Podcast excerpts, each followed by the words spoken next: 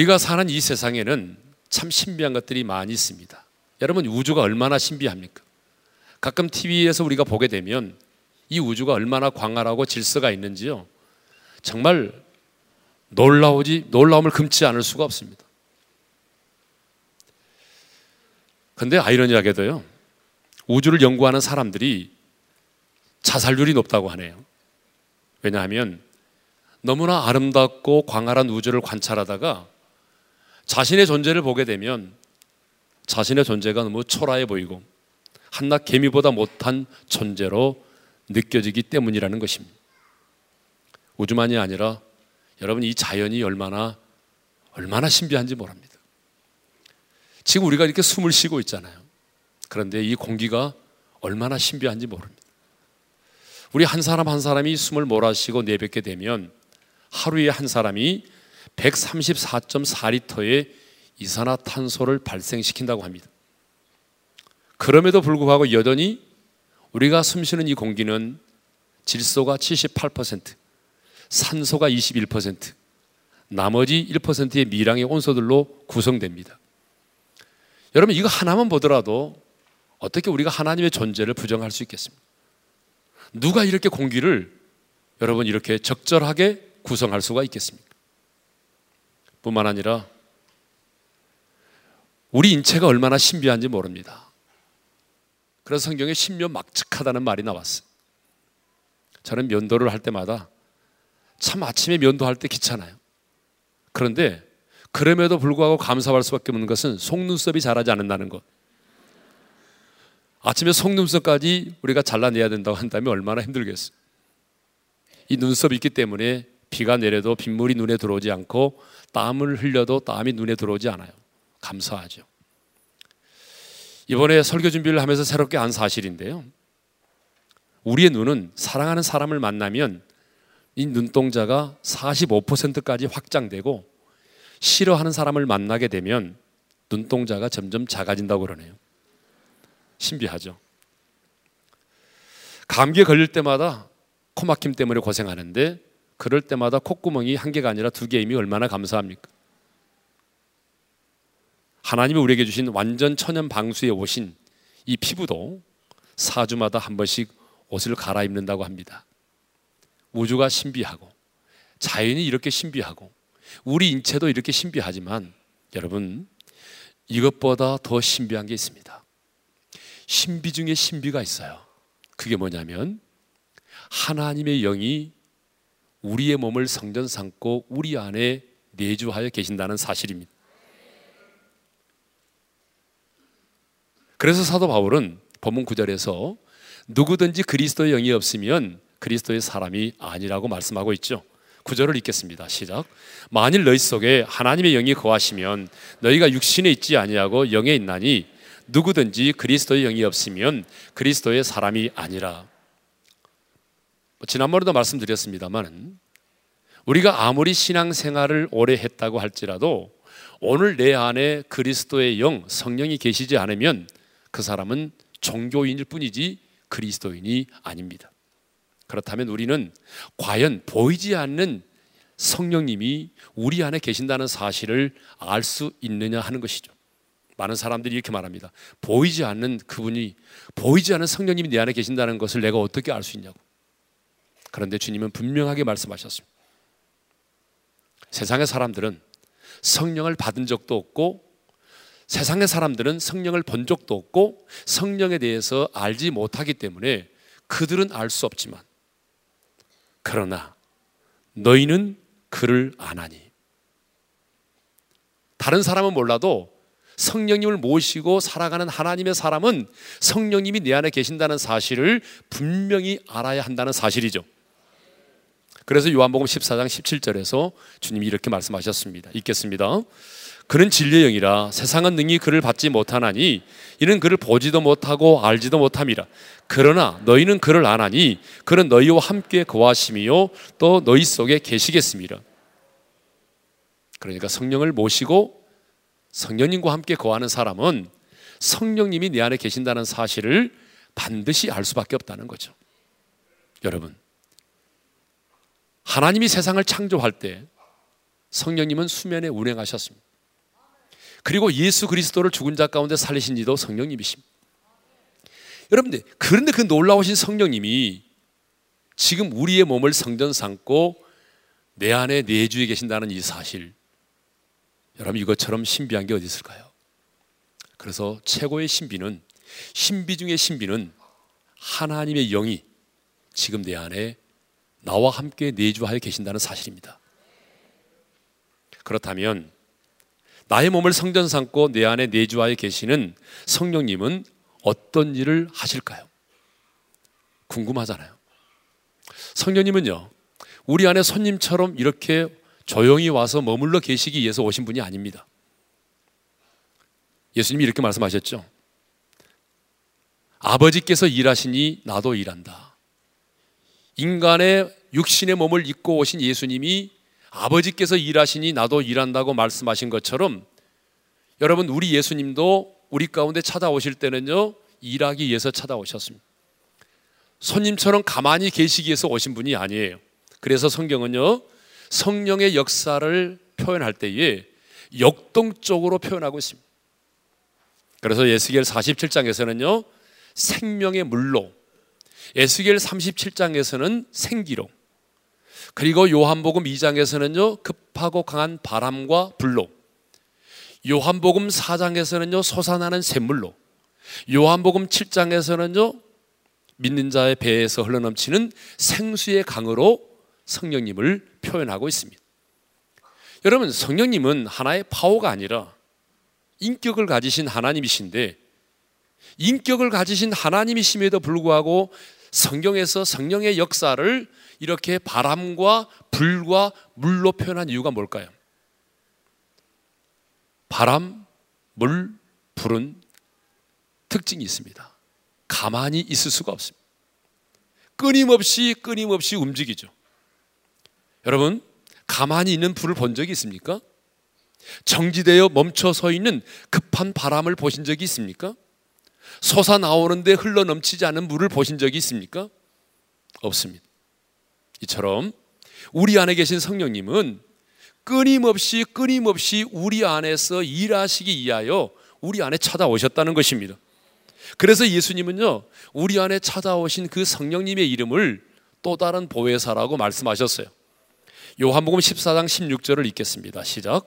내가 아버지께 구하겠으니 그가 또 다른 보혜사를 너희에게 주사 영원토록 너희와 함께 있게 하리니 이 보혜사라고 하는 말 기본적으로 우리가 알아야 될 말이죠. 헬라어로 파라클레토스라는 말이에요. 이 파라라고 하는 말이 옆에라고 하는 말이고 그리고 돕다라는 말이 클레토스라는 말인데 이 두 단어가 합성된 말이잖아요. 그러니까 직역하게 되면 이런 거죠. 옆에서 돕는 자라 그런 뜻입니다. 그러니까 성령님은 보혜사라는 이름 그대로 저와 여러분을 옆에서 도와주기 위해서 우리 가운데 찾아오셨다는 것입니다. 그러면 성령님은 우리를 어떻게 도우실까요? 성령님은요, 우리 연약함을 아시는데 우리 안에서 기도하심으로 우리를 도우십니다. 예수를 생각나게도 하시고 때로는 우리를 이로하시기도 하고 그리고 때로는 우리를 상담하기도 하시고 때로는 우리를 변호하시고 또 성령의 은사와 능력을 나타내심으로 우리를 도우십니다. 그런데 성령께서 우리를 도우시는 것 가운데 가장 대표적인 것이 있습니다. 그게 뭐냐 그러면 우리를 인도하신다는 사실입니다.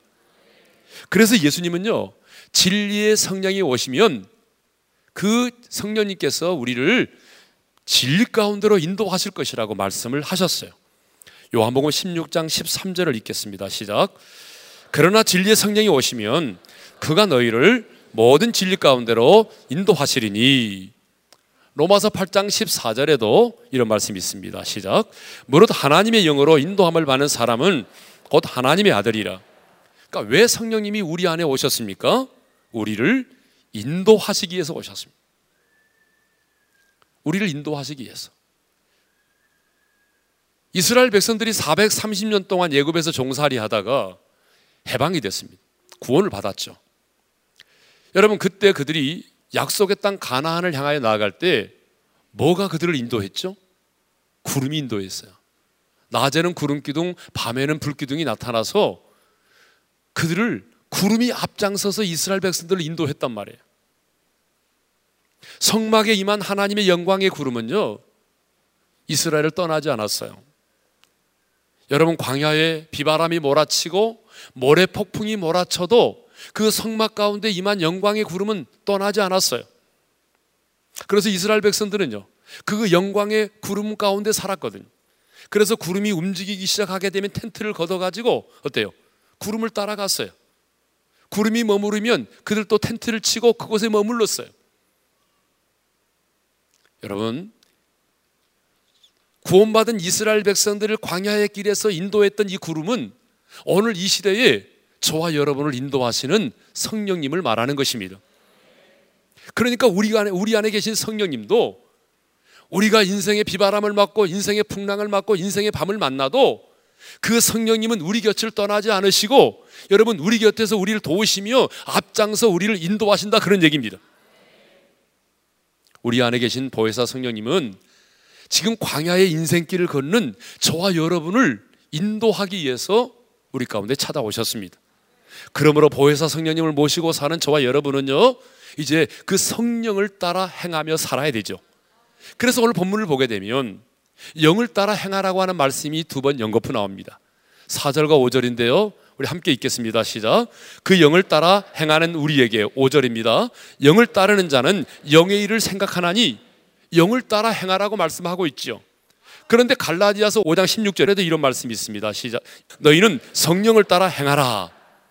한번 따라서 합시다. 너희는 성령을 따라 행하라. 여기 행하라고 하는 말씀이 언어의 뜻이 뭐냐면 언어의 뜻이 걸어가다는 의미예요. 걸어가다. 그러니까 성령님과 성령과 성령을 따라 행하라고 하는 이 말은 무슨 말이냐면 성령님과 함께 걸어가라 그 말이에요. 그러니까 성령님은요 광야의 인생길 여러분 우리와 함께 걷기 위해서 우리 가운데 찾아오셨다 그런 얘기죠. 그러므로 저와 여러분은요 우리가 지금 광야의 인생길을 걷고 있습니다. 그렇지만 우리는 결코 혼자가 아니라는 사실을 잊지 말아야 돼요. 저와 여러분은 광야, 저, 저와 여러분은 고아가 아닙니다. 왜냐하면 성령님이 우리와 함께 하기 위해서 우리를 도와주기 위해서 보혜사 성령님이 지금 우리 곁에 오셔서 우리를 도와주시는데 어떻게 우리와 함께 걸어가면서 우리를 도우신다 그 말이죠.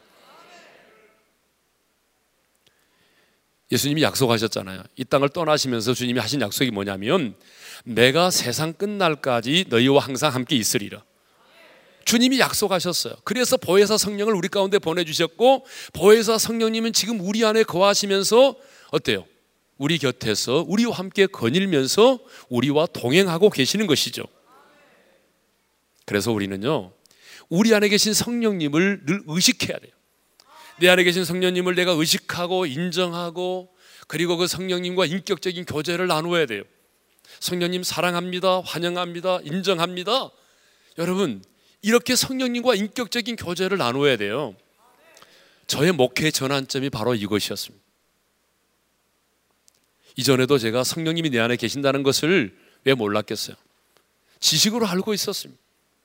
하지만 중요한 사실은요, 내 안에 계신 성령님과 인격적인 교제가 없었어요. 그런데 이제는요, 제가 성령의 은혜를 새롭게 체험하고 난 이후에 내 안에 계신 성령님을 내가 의식하고 그 성령님께 끊임없이 묻고 그 성령님의 도우심을 구하고 그리고 성령님의 음성에 귀를 기울이면서 살아가고 있습니다. 여러분, 이러면서 제 목회가 달라졌어요. 이러면서 제 목회 가운데 열매가 맺혀지기 시작을 했어요. 제가 여러분 설교를 하기 위해서 이 단에 올라오기 전에도 제가 끊임없이 기도하는 게 있어요. 제가 설교하러 이 단에 올라와서도 여러분들을 바라보기 전에 제가 끊임없이 하는 기도가 있습니다. 그게 뭔지 아세요? 내 안에 계신 성령님과의 교제예요. 그 성령님께 묻고 성령님을 의지하는 거예요. 예? 이게 인격적인 교제란 말이에요. 음? 로마서에는요, 성령을 뜻하는, 성령을 뜻하는 푸뉴마라고 하는 단어가 34번 사용됐습니다. 로마서에 이 성령이라고 하는 단어가 34번 사용되는데 로마서 8장에만 21번이나 사용됐어요. 그래서 로마서 8장을 뭐라고 부르냐 그러면 성령장이라고 불러요. 그러면 왜 로마서 8장에 21번이나 성령이라는 단어가 언급되었을까요? 그것은 이유가 있죠. 죄와 사망의 법에서 해방된 자는 반드시 생명의 성령의 법을 따라 살아야 하기 때문입니다. 여러분 로마서의 주요 교리가 뭡니까? 가장 중요한 교리가 뭡니까? 이신득이 믿음으로 말미암아 의롭담을 얻는다는 거잖아요. 그러면 우리가 믿음으로 말미암아 의롭담을 얻었다고 한다면 그 다음에는 우리가 해야 될 일이 뭐죠? 성령의 인도하심을 따라 살아야 된다는 거예요.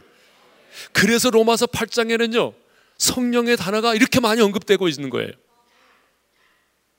그렇다면 여러분, 정말 여러분이 믿음으로 말미암아 의롭다함을 얻었다면 죄와 사망의 법에서 해방되었다고 한다면 지금 우리에게 중요한 게 뭐겠어요? 성령의 인도하심을 따라 사는 것입니다. 근데 여러분 성령의 인도하심을 따라 살고 있습니까? 성령님과 함께 걷고 계십니까? 그 성령의 음성에 귀를 기울이며 앞장서 인도하시는 그 성령님의 역사를 바라보면서 나아가고 있습니까? 성경을 보니까 하나님의 사람들은요, 자기의 생각을 내려놓고 성령님의 인도하심을 따라 살았습니다. 사도 바울을 보십시오. 사도 바울은 아시아에 가서 복음 전하기를 원했어요. 계속해서 아시아에서 복음 전하기를 원했어요. 그런데 하나님의 영이 허락하지 않았어요. 성령께서 막으셨단 말이에요. 그래서 마게도냐 환상을 보고 자기의 생각을 내려놓고 빌립보로 들어와 복음을 전하게 됐습니다. 사도행전 8장에 나오는 빌립 집사도 마찬가지입니다. 그가 빌립 사마리아 성에 들어가서 복음을 전했습니다. 귀신들이 떠나갔습니다. 병자가 고침 받았습니다. 온 성에 큰 기쁨이 임했습니다. 그런데 성령께서 말씀하셨어요. 광야로 가라고. 여러분 우리가 성령의 인도하심을 따라 산다고 하는 거 쉽지 않습니다. 내 생각을 내려놓아야 돼요. 그래서 빌립 집사도 자기 생각을 내려놓고 광야로 들어갔어요. 그랬더니 에디오피아 여왕 간다게 국고를 맡은 내시가 마차를 타고 가고 있었어요. 그에게 복음을 전했고 세례를 받고 그가 아프리카에 복음을 전하게 됐어요. 그래서 복음이 아시아에서 아프리카로 들어가게 되는 놀라운 역사가 일어난 것입니다. 정말 예수를 믿음으로 여러분 구원을 받았습니까? 아니, 확신이 없으세요, 그렇게? 다시 한번 묻겠습니다. 정말 예수를 믿음으로 구원을 받았습니까? 정말 죄와 사망의 법에서 해방되어서 하나님의 아들이 되었습니까? 그렇다면 여러분은 반드시 성령의 인도하심을 따라 살아야 됩니다. 왜냐하면 내가 구원을 받았다고 말하면서도 오늘 성령의 인도하심을 따라 살지 않는다면 성경은 말합니다. 하나님의 아들이 아니라고. 로마서 8장 14절입니다. 다 같이요. 무릇 하나님의 영으로 인도함을 받는 사람은 곧 하나님의 아들이라. 그러니까 하나님의 아들은 하나님의 영의 인도하심을 따라 살 수밖에 없다는 거예요. 여러분 구원받은 이스라엘 백성들이 구름의 인도를 받지 않고 자기 멋대로 갔으면 어떻게 되겠어요? 그들이 약속의 땅에 들어갈 수 있나요? 그 원리와 똑같은 거예요. 정말 내가 이제 구원받았다면 정말 중요한 게 뭐예요? 이제는 성령의 인도하심을 따라 사는 거죠. 그러면 우리는 왜 성령을 따라 행하며 살아야 될까요? 오늘 본문은 우리에게 왜 우리가 성령을 따라 행하며 살아야 되는지 두 가지 이유를 본문이 말씀하고 있습니다. 첫째로 성령을 따라 행해야 되는 첫 번째 이유는 율법의 요구를 이룰 수 있기 때문입니다. 4절을 읽겠습니다. 시작. 육신을 따르지 않고 그 영을 따라 행하는 우리에게 율법의 요구가 이루어지게 하려 하심이라. 갈라디아서 5장 18절도 있겠습니다. 시작. 너희가 만일 성령의 인도하시는 바가 되면 율법 아래 있지 아니하리라. 자, 두 말씀을 정리하면 성령을 따라 행하게 되면 율법의 요구가 이루어진다라고 말씀하고 있고 성령의 인도하시는 바가 되면 율법 아래 있지 않게 된다고 말씀하고 있습니다. 그러면 율법의 요구가 뭐예요? 여러분 율법의 요구라고 하는 것은 거룩하신 하나님이 우리에게 요구하는 거룩한 삶이에요. 근데 하나님이 우리에게 요구하시는 거룩한 삶이 어느 정도인지 여러분 아마 상상을 초월할 거예요. 하나님이 거룩하시니까 하나님이 자기의 수준에 우리에게 요구하는 거룩한 삶은 여러분 우리 힘으로는 그렇게 살 수 없습니다. 우리 힘으로는. 그래서 하나님 우리에게 뭘 하지 말라, 뭘 하라 이렇게 계명을 주셨잖아요. 율법을 주셨잖아요. 근데 문제는요. 율법은 선합니다. 율법은 선하지만 우리는 죽었다 깨어나도 그 율법을 지켜 행할 수가 없다는 거예요. 왜 우리가 율법은 선하지만 왜 율법을 지켜 행할 수가 없게 됐죠? 예수를 믿기 전부터 우리 안에 존재하고 있던 이 죄의 본성, 이 타락한 죄의 본성과 우리의 연약성 때문에 우리가 율법을 지켜 행할 수가 없다는 거예요. 우리가 율법대로 살아보려고 선하게 살아보려고 의롭게 살아보려고 몸부림을 치고 또 몸부림을 쳐도 그렇게 살 수 없다는 거예요. 하나를 지키면 우리가 두 개를 범하게 되고 두 개를 지키면 또 열 개를 범하게 되는 것이 우리의 현실입니다. 그런데 우리가 성령의 인도하심을 따라 살게 되면 율법의 요구를 이룰 수가 있게 되는 것입니다. 자, 왜 우리가 성령의 인도하심을 따라 살게 되면 율법의 요구가 이루어질까요? 이건 굉장히 중요한 겁니다. 그것은 3절의 말씀 때문입니다. 3절의 말씀 때문에. 3절은 왜 우리가 성령의 인도하심을 따라 살면 율법의 요구가 이루어지는지에 대한 근거를 말씀하고 있습니다. 우리 3절을 읽겠습니다. 시작. 율법이 육신으로 말미암아 연약하여 할 수 없는 그것을 하나님은 하시나니 그 죄로 말미암아 자기 아들을 죄 있는 육신의 모양으로 보내어 육신의 죄를 정하사 자, 우리 인간의 힘과 능력으로는 율법을 지켜 행할 수 없기 때문에 하나님께서 자기 아들을 보내서 우리의 모든 죄를 짊어지고 십자가에 의해서 우리의 죄값을 치르게 하셨습니다. 그리고 그 아들의 의를 우리 한 사람 한 사람에게 덧입혀 주셔서 우리를 의롭다고 인쳐 주신 것입니다. 그래서 율법의 요구가 이루어지게 된 거죠. 자, 그런데 왜 성령의 인도하심을 따라 살면 율법의 요구가 이루어지는 축복을 누립니까? 그것은 성령의 인도하심을 따라 살면 율법을 완전하게 지킬 수 있기 때문이 아니라 성령께서 우리를 진리 가운데로 인도하시기 때문입니다. 자, 성령께서 우리를 진리 가운데로 인도하신다는 게 어떤 것인지를 말씀드리고자 합니다. 자, 사탄은 끊임없이 우리를 참소하죠. 그리고 율법이 나를 정죄합니다. 여러분, 사탄이 끊임없이 나를 참소하고 율법이 나를 정죄합니다. 그럴 때에 내 안에 계신 성령께서 저와 여러분을 승리하신 예수, 율법을 완성하신 예수, 그 예수님께로 저와 여러분을 인도하신다는 것입니다. 그래서 성령께서 연약한 나를 그 십자가의 보혈로 덮으시고 승리하신 예수 그리스도를 보게 하시고 은혜의 보좌 앞으로 우리를 인도하신다는 것입니다. 그래서 사탄이 나를 참소하고 그리고 율법이 나를 정죄해도 성령께서 우리를 진리 가운데로 인도하시기 때문에 우리가 사탄의 참소를 이겨내고 율법의 정죄를 물리칠 수가 있는 것입니다. 그래서 진리를 알지니 진리를 알면 진리가 너희를 자유케 하리라. 그래서 우리가 자유함을 얻는 거예요. 그래서 주의 영이 계신 곳에는 자유함이 있는 것입니다. 두 번째로 왜 우리가 육신을 따라 살지 않고 영을 따라 살아야 할까요? 그것은 영을 따르는 자가 영의 일을 생각하기 때문입니다. 자, 우리 5절을 읽겠습니다. 시작. 육신을 따르는 자는 육신의 일을, 영을 따르는 자는 영의 일을 생각하나니. 여기 나오는 육신은 사람의 몸을 말하는 것이 아니라 우리 안에 있는 타락한 죄의 본성을 말합니다. 그리고 육신의 일은 육체의 욕심을 말합니다. 그래서 바울은 갈라디아서 5장 16절에서 이렇게 말씀합니다. 시작.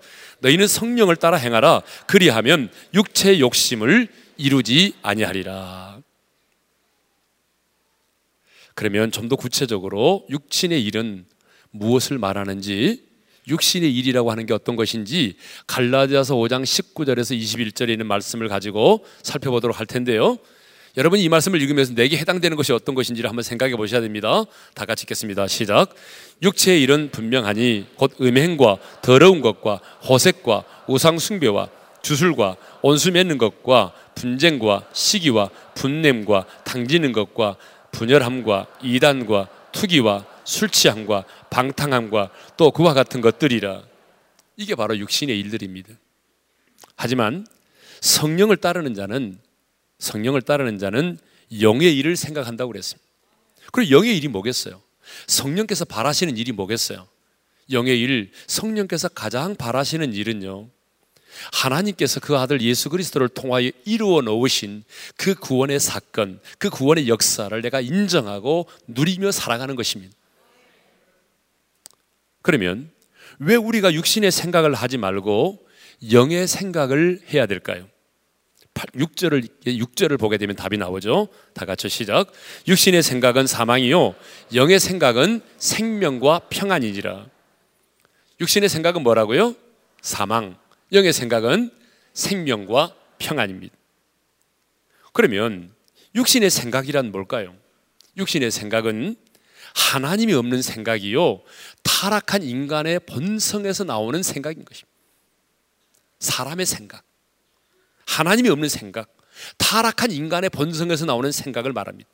그러므로 인간의 타락한 본성에서 나오는 생각들은요. 우리가 볼 때는 아무리 고상하게 보일지라도 하나님과 원수가 된다는 것을 잊어버리면 안 됩니다.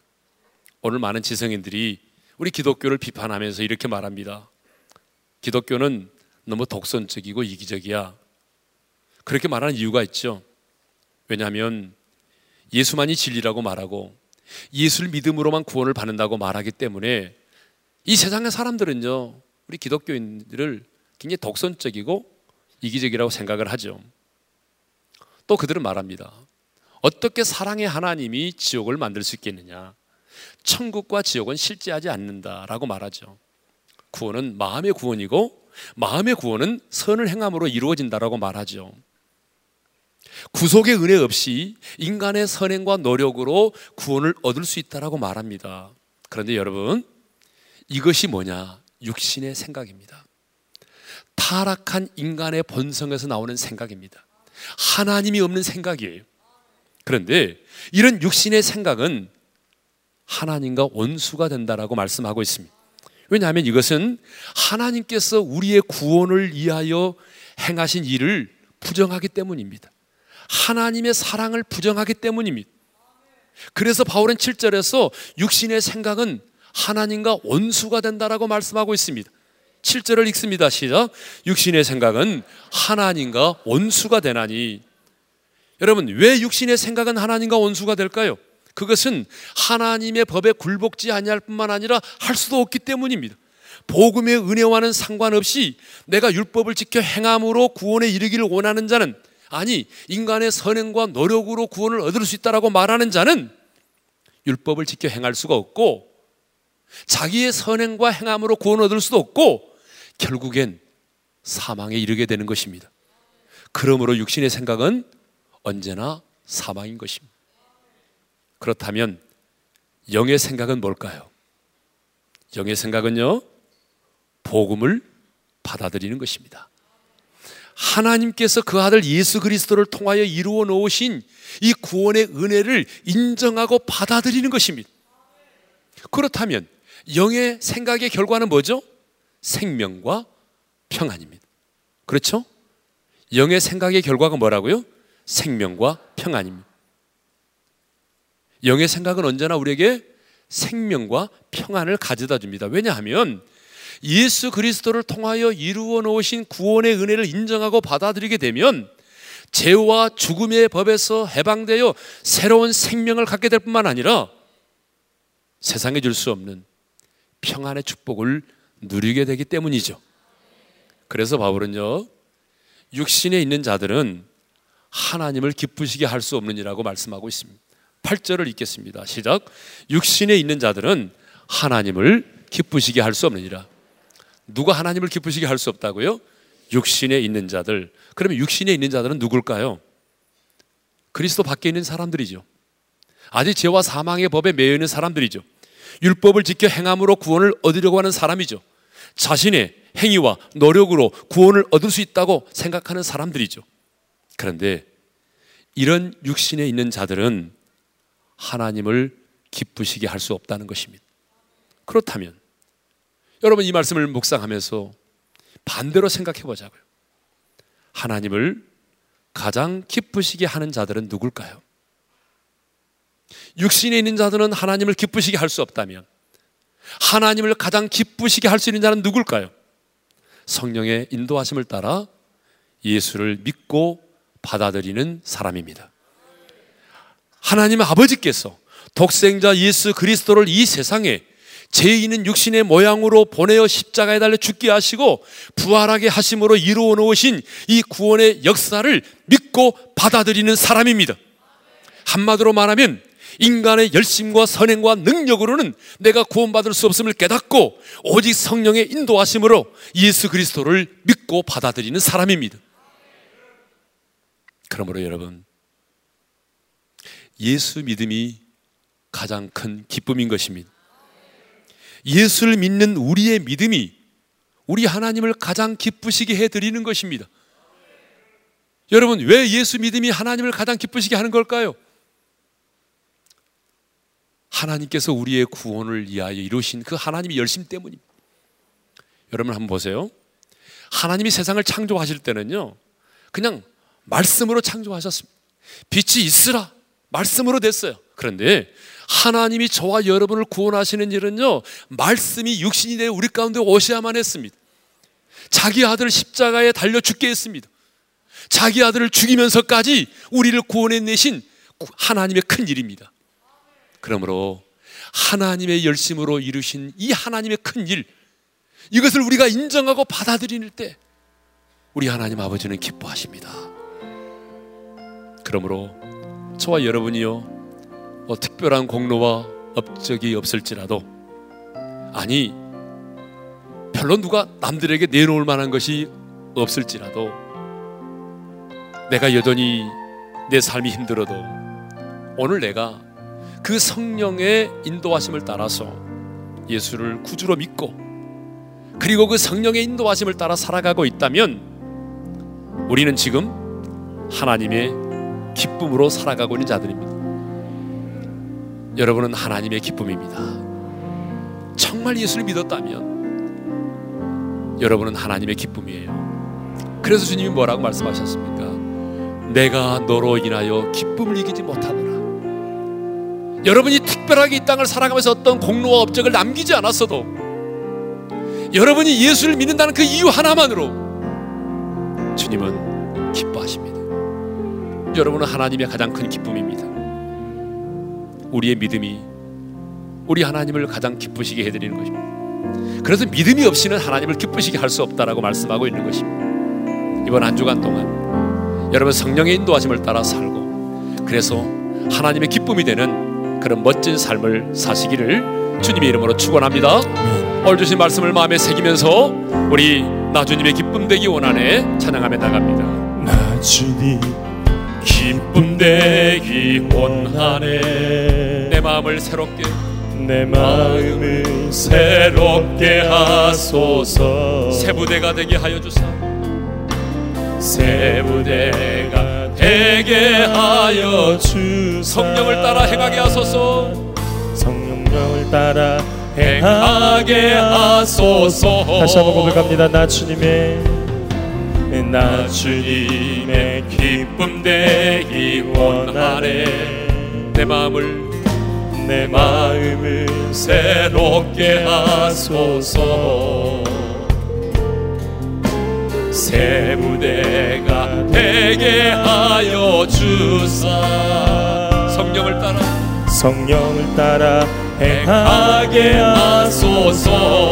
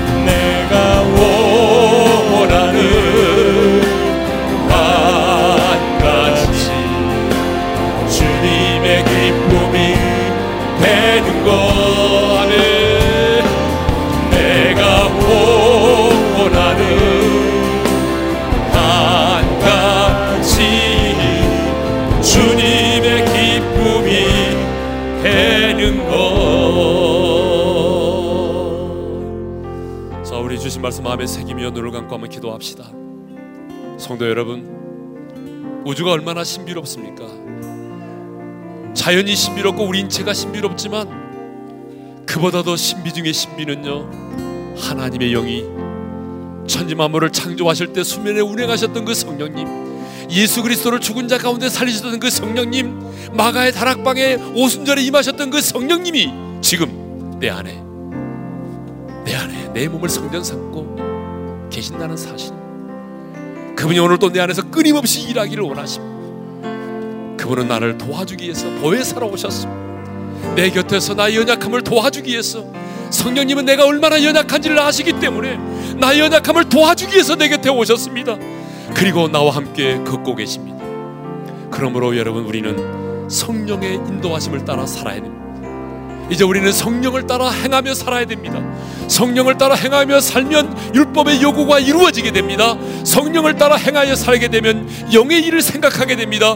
영의 일을 생각하게 되면 우리는 생명과 평안의 축복을 누리며 살게 되는 것입니다. 여러분, 우리의 인생에 부족함이 많아도 별로 내놓을 만한 것이 없어도 가장 큰 기쁨은 내가 예수를 믿는 것입니다. 하나님께서 이루어 놓으신 그 하나님의 열심으로 이루어 놓으신 하나님의 큰 일, 예수 그리스도로 말미암아 은혜로 구원받는 이 역사를 내가 믿고 인정하고 받아들일 때 하나님은 기뻐하십니다. 여러분이 예수를 믿는 그 하나만으로도 우리 주님은 얼마나 기뻐하시는지 모릅니다. 여러분은 하나님의 기쁨입니다. 그래서 주님이 여러분을 인하여 기뻐하시는 것입니다. 여러분이 내놓으라는 것이 없어도 예수를 믿었다는 그 한 가지 사실만으로 주님은 여러분을 인하여 기뻐하십니다. 한 주간 동안도 하나님의 기쁨 되는 삶을 살아가십시다. 아멘. 오늘 시간 기도할 제목을 드립니다. 주님, 내가 광야에 나그네 인생길 십자가를 지고 주님을 따르는 이 좁은 길 내 힘으로는 살아갈 수 없습니다. 성령님, 성령님 인도하여 주옵소서. 성령님의 도심을 내가 받고 이 광야 인생길을 걷고 싶습니다. 성령님 앞장서서 나를 인도하여 주옵소서. 내 곁에 서서 나를 도와주시옵소서. 성령의 인도하심을 따라 살아가게 도와주시고 성령님과 동행하게 하시고 성령님과 인격적인 교제를 나누며 살아가게 도와주옵소서.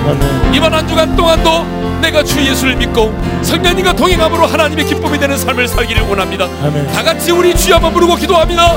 주여! 거룩하신 아버지 하나님 감사합니다. 성령을 우리 안에 찾아오셨습니다. 나의 몸을 성전 삼자로 내 안에 내주하여 계심을 인하여 감사합니다. 이제 내 안에 찾아오신 성령님 보호사 성령님을 우리가 환영하고 인정합니다. 이제 내 성령님과 인격의 교제를 나누게 하시고 성령님의 인도하심을 따라 살기를 원합니다. 광야의 인생길. 성령님의 은혜가 아니면 살아갈 수 없사오니 오 성령님이여 우리를 앞장서 인도하여 주옵소서. 우리의 광야의 나그네 인생길. 하나님의 보혜사 성령님 우리를 도와주시고 생각나게 하시고 하나님 특별히 우리를 진리 가운데로 인도해 주셔서 선단의 참소가 있을지라도 율법을 정리할지라도 하나님 아버지 성령님께서 우리를 진리 가운데 인도하심으로 말미암아 하나님 자유함을 누리게 도와주시고 아버지 영의 일을 생각함으로 말미암아 생명과 평안의 축복을 누릴 수 있도록 성령님 우리 한 사람 한 사람에게 길을 보여주시기를 원합니다 예수. 가장 하나님의 기쁨이 것을 깨닫게 도와주셔서. 내 인생에 부족함이 많고 하나님 아버지 내가 사망으로 오래 삶을 물러싸임을 당했을지라도 내가 오늘 예수를 믿고 믿음으로 끝나는 것이 하나님의 기쁨이 것을 깨닫고 하나님의 기쁨으로 이 땅을 살아갈 수 있도록 성령님 역사하여 주옵소서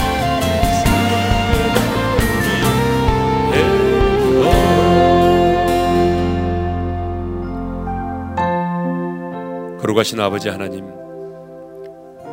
우리 연약함을 아시기에 보혜사 성령님을 우리 가운데 보내주셔서